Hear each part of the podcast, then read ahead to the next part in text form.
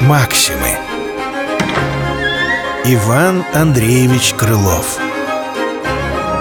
Лев и лисица.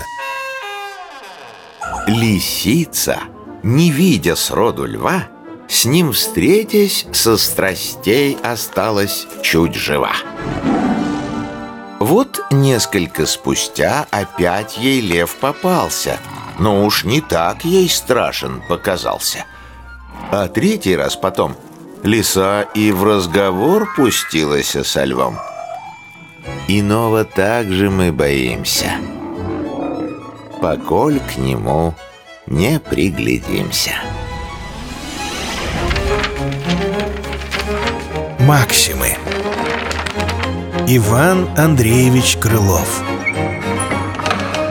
Лев и лисица Читал Борис Миронов